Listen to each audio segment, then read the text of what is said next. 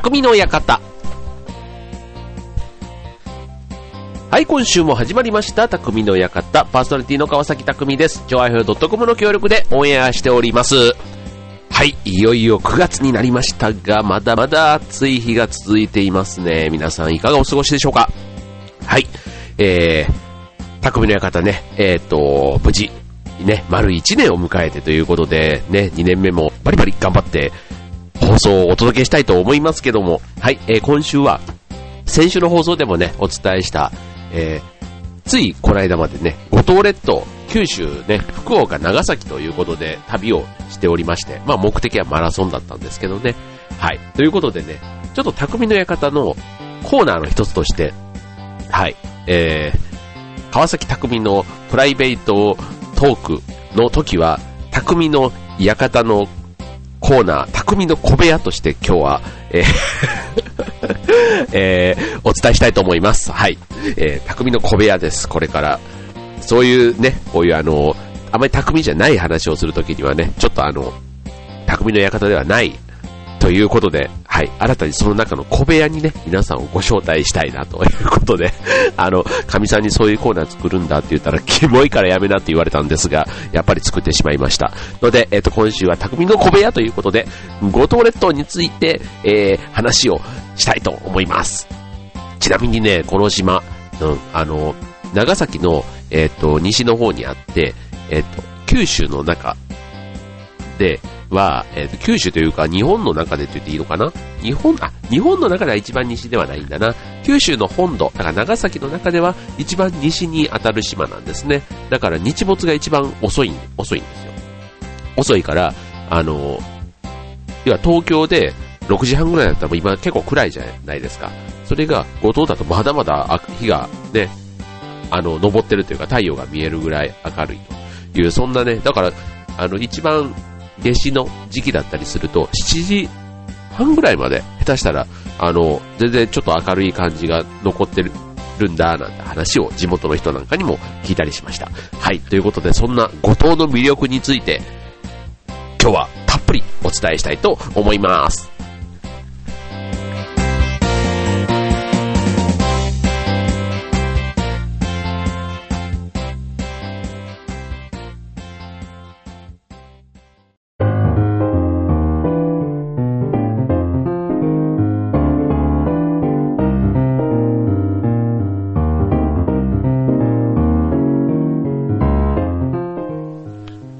はい、ということで今週の匠の館は、コーナー匠の小部屋ということでね、より、あのー、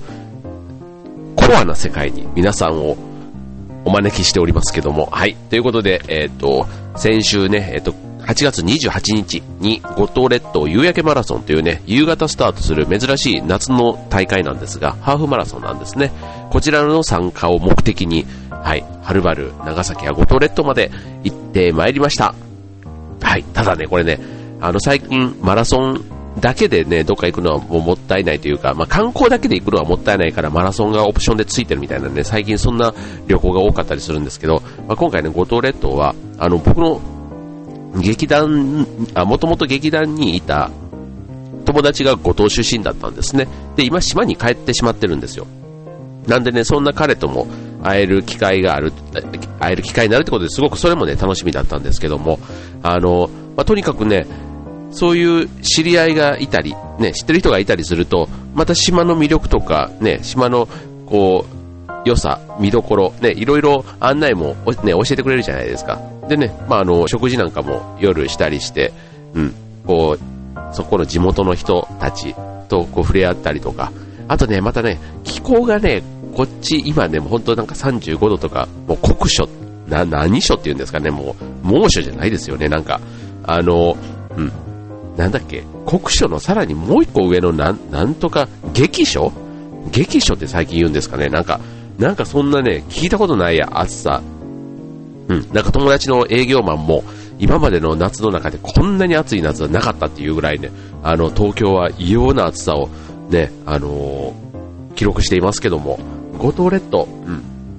暑くて31、2度っていう感じですかね。うん、まあ、夏らしいっちゃ夏らしいですよ。うん。ただね、まあ、夜にもなれば、あとちょっと雨とかがね、ちょっとスコールみたいな感じでも降れば、うん、あの、そんなにジメジメ蒸し暑い感じではなくて、うん、とても過ごしやすかったですね。うん、そこそこあの、暑いは暑いんですけども、はい。ということでね、あの、海も楽しめ。まあ、海はね、やっぱお盆過ぎると地元の方は泳がないということで、うん、すごく綺麗な海水浴場。えっとね、日本の渚百選の中でも1位になったことがあるね、高浜海水浴場というところが、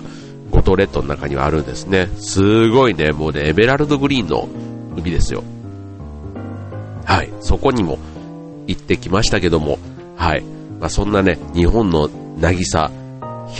海岸100選の中の1位になったことがある、そんな、あの、ビーチを要する五島列島ですけども、はい。まあ、海あり、山あり、あと川もあってね、うん。あの、川遊びっていうのもね、すごい久しぶりに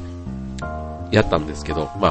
あ、あの、海に入るとどうしてもベタベタするし、あとはまあ、ちょっとこの時期だとクラゲがいたりとかね、なんか、クラゲは幸いね、合わなかったんですけど、あっちの方にはイラというね、なんかこう、微生物みたいなやつでチクチク刺すやつがいるらしいんですね。ね、聞かないとわかんないですよね、そんなのね。あの、クラゲには刺されるって知ってたんですけど、イラっていうね、ほんとなんか目には見えないやつが刺してくるんだって言ってましたね。どんなやつなんでしょうね。一回ちょっとネットで調べてみようかと思うんですけど、はい。そんなのがね、海の中にはいるっていうことで、どっちかというとね、あの、川遊びをね、主にしていましたね。でも川って言ってもね、別に水浴びというか行水みたいなね、そういうジャブジャブ遊びだけじゃないね、すごくもう、あの、楽しかったのが、岩の上からね、何メーターぐらいでしょ ?4 メーター、5メーターぐらいですか？ね、4メーターぐらいかな？結構それでもね、高いんですよ。あの、思ったより。たかが4メーターって思うでしょ？いやいや、ほんとね、家の2階よりもうちょっと高い、あぐらいって言ってもいいのかな？うん。なんですけど、そこからね、水の中飛び込む、しかも、プールだったらまだしも、ね、一応自然の滝壺みたいなところにみんなジャブジャブ飛び込んで遊んでるんですよ、地元の子たちが。そんなね、えっ、ー、と、大川原の二丹っていうね、そんなところにもあの、遊びに行ったりね、して、あの、思いっきりこう、森林浴兼、こう、もうね、沢ガニとか鮎とかが泳ぐね、そんな清流なんですけどね、そこでこう、ジャブジャブダイビングとか、こう、都会じゃなかなかね、禁止されてるようなことがこう思う存分できたりするのがね、すごいもう癒される、そんな島でしたね。うん。なんかあの、ちょうど土日にかけてね、行ってたわけですけども、あんまりね、どこ行っても混んでないんですよね。道路もそうですし。はい。なんか、まあ、マラソン大会の時には、その行った福江島の福江という町は、まあ、宿が全部、そのまあ、夕焼けマラソンっていうだけあって、夕方からの開催なので、その日の夜泊まる人たちで、ホテルはほとんどいっぱいだったんですね。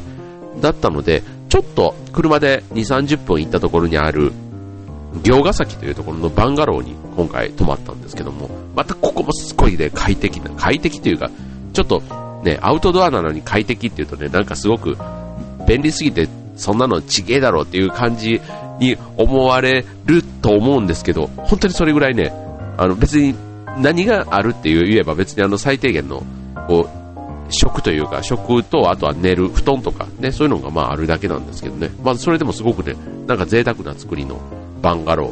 ーで、うん、ちょっとね五島にもし行く方がいたらねぜひあの自分たちが今回行ったプランというかそこはねことをお勧めしたいなって。変にこうあの福江でこう民宿とかホテルとかをこう頑張って予約するんだったらちょっと自然の中に一層ねせっかくだから飛び込んだ方がいいんじゃないかなって、はい、そんな感じがしましたね。はい。ということでね、えっ、ー、と、五島の自然、ね、あの、いっぱいです。はい。あとね、食べ物、食べ物をね、釣りに行ったんですね。釣りに行ったんですけども、これがね、またあの、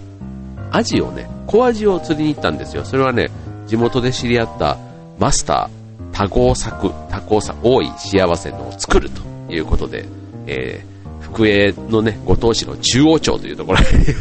あります、居酒屋、多幸作、多幸作さんのね、マスターと仲良くなりまして、はい、マスター案内のもと、はい、えっ、ー、と、釣りに、海釣りに行ったんですね。子供たちも連れて。はい。まあ、それがね、またね、サビキ釣りというね、あの、こう餌をパパパッと、ま、巻いて、こう疑似餌にね、こうアジが食いついてくる、そんな釣りをね、体験させてもらったんですけど、まあまあ、みんなで20匹ぐらい釣れたんですかね。はい。まあそれをね、夜のバーベキューで、こう星空のもと、うん。なんか、星もね、すごく久しぶりにこう、寝転がって、こう、見、見れたなーっていう感じでしたね。バーベキューの前がもう自分たちの広場みたいな感じのやつがあって、うん、まあそこで、こう、ね、こう、レジャーシート引いて、横で焼きながら、なんていう感じだったんですけど、う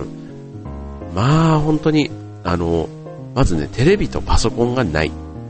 テレビがなかったんですよ、バンガロー。だからね、聞こえる音がね、今、普段住んでるとね、どうしても日生活音、まあ生活音は聞こえますけど、まあ、電車の音、テレビの音、ね、なんか、携帯もね、ほとんど鳴らなかったですね。うん、ほとんど鳴らなかった。あと電波もちょっと弱かったっていうのもあるんですけど、なんかね、聞こえるのが虫の声とか、波の音とか、ね、あの、ね、そんな感じでしたね。だから、こう見えるもの、聞こえるものがね、いつもとあまりに違いすぎて、うん、ちょっとね、体の、こう、すごくリフレッシュしすぎて、ちょっと現実逃避って言ったらまた変ですけど、久しぶりにそんな感じになりましたね。はい。というぐらいね、もうちょっと語ると止まらない五島列島の話ですので、えー、っと、ちょっと続いてのコーナーに進みたいと思います。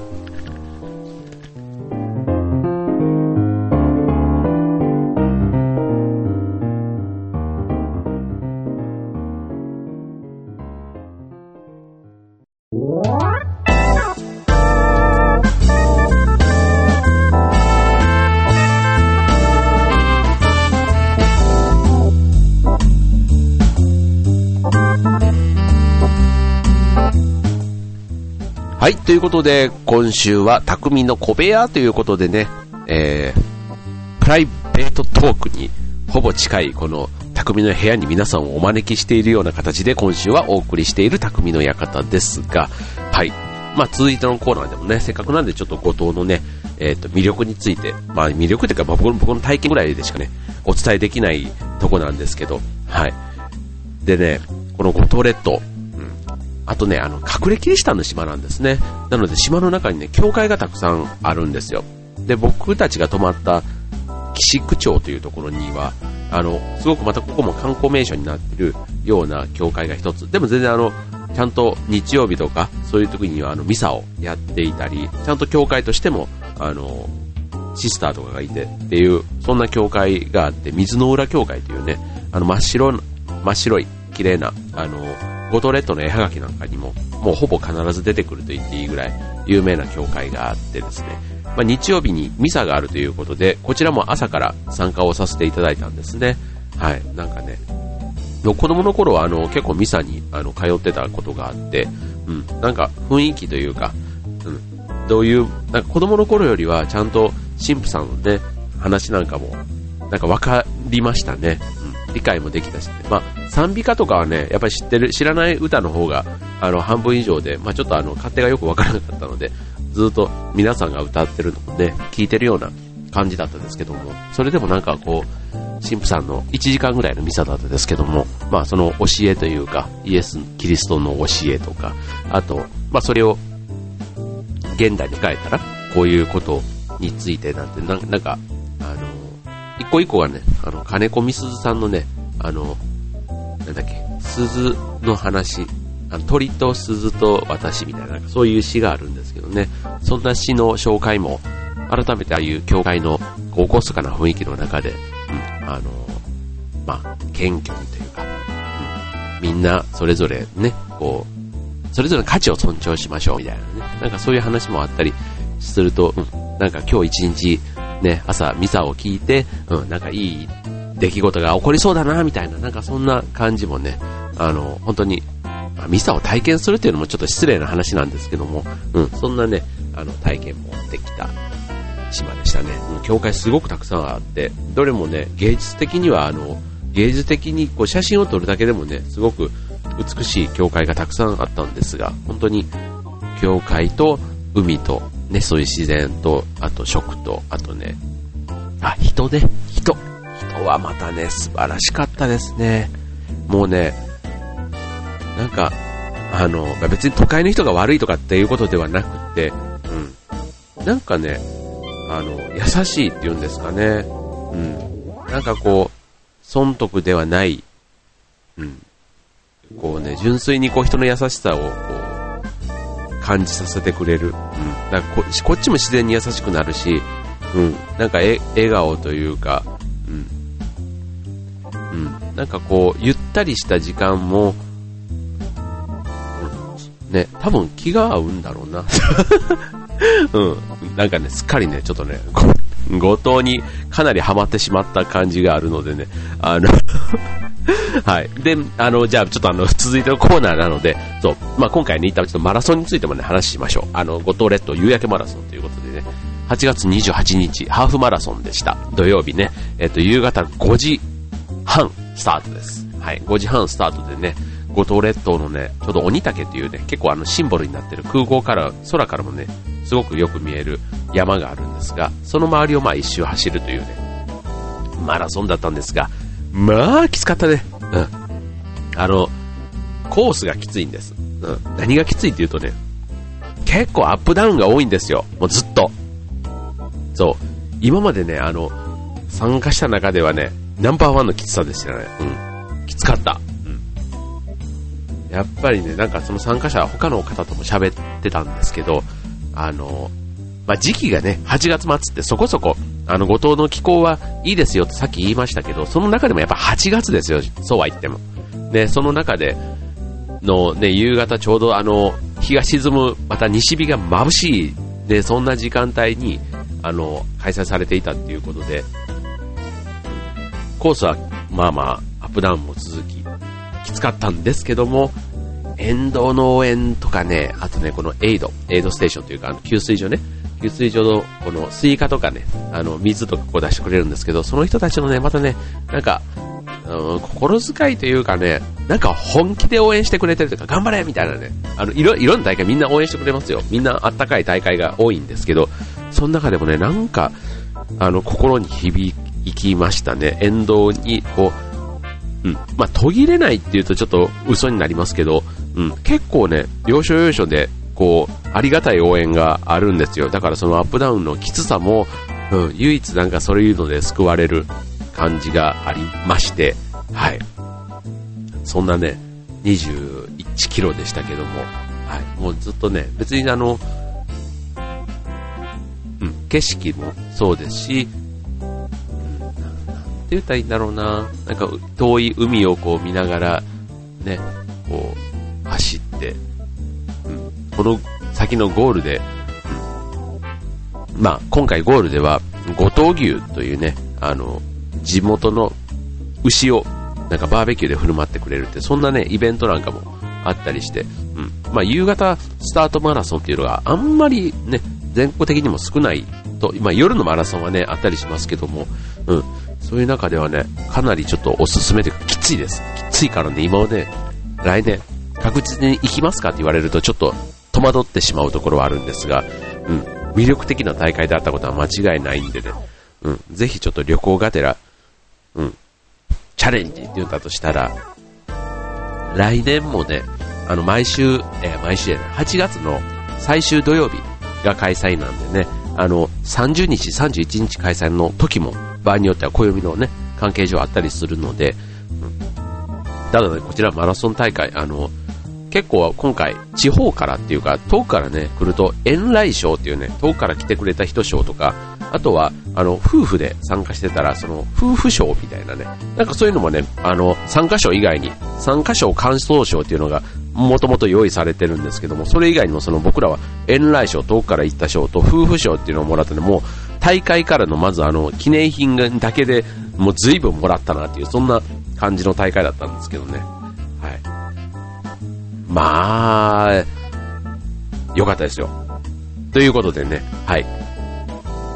肝心のマラソンの話は意外とちょっとあっさり終わってしまいましたけども、はい、そんな後藤の旅でございました。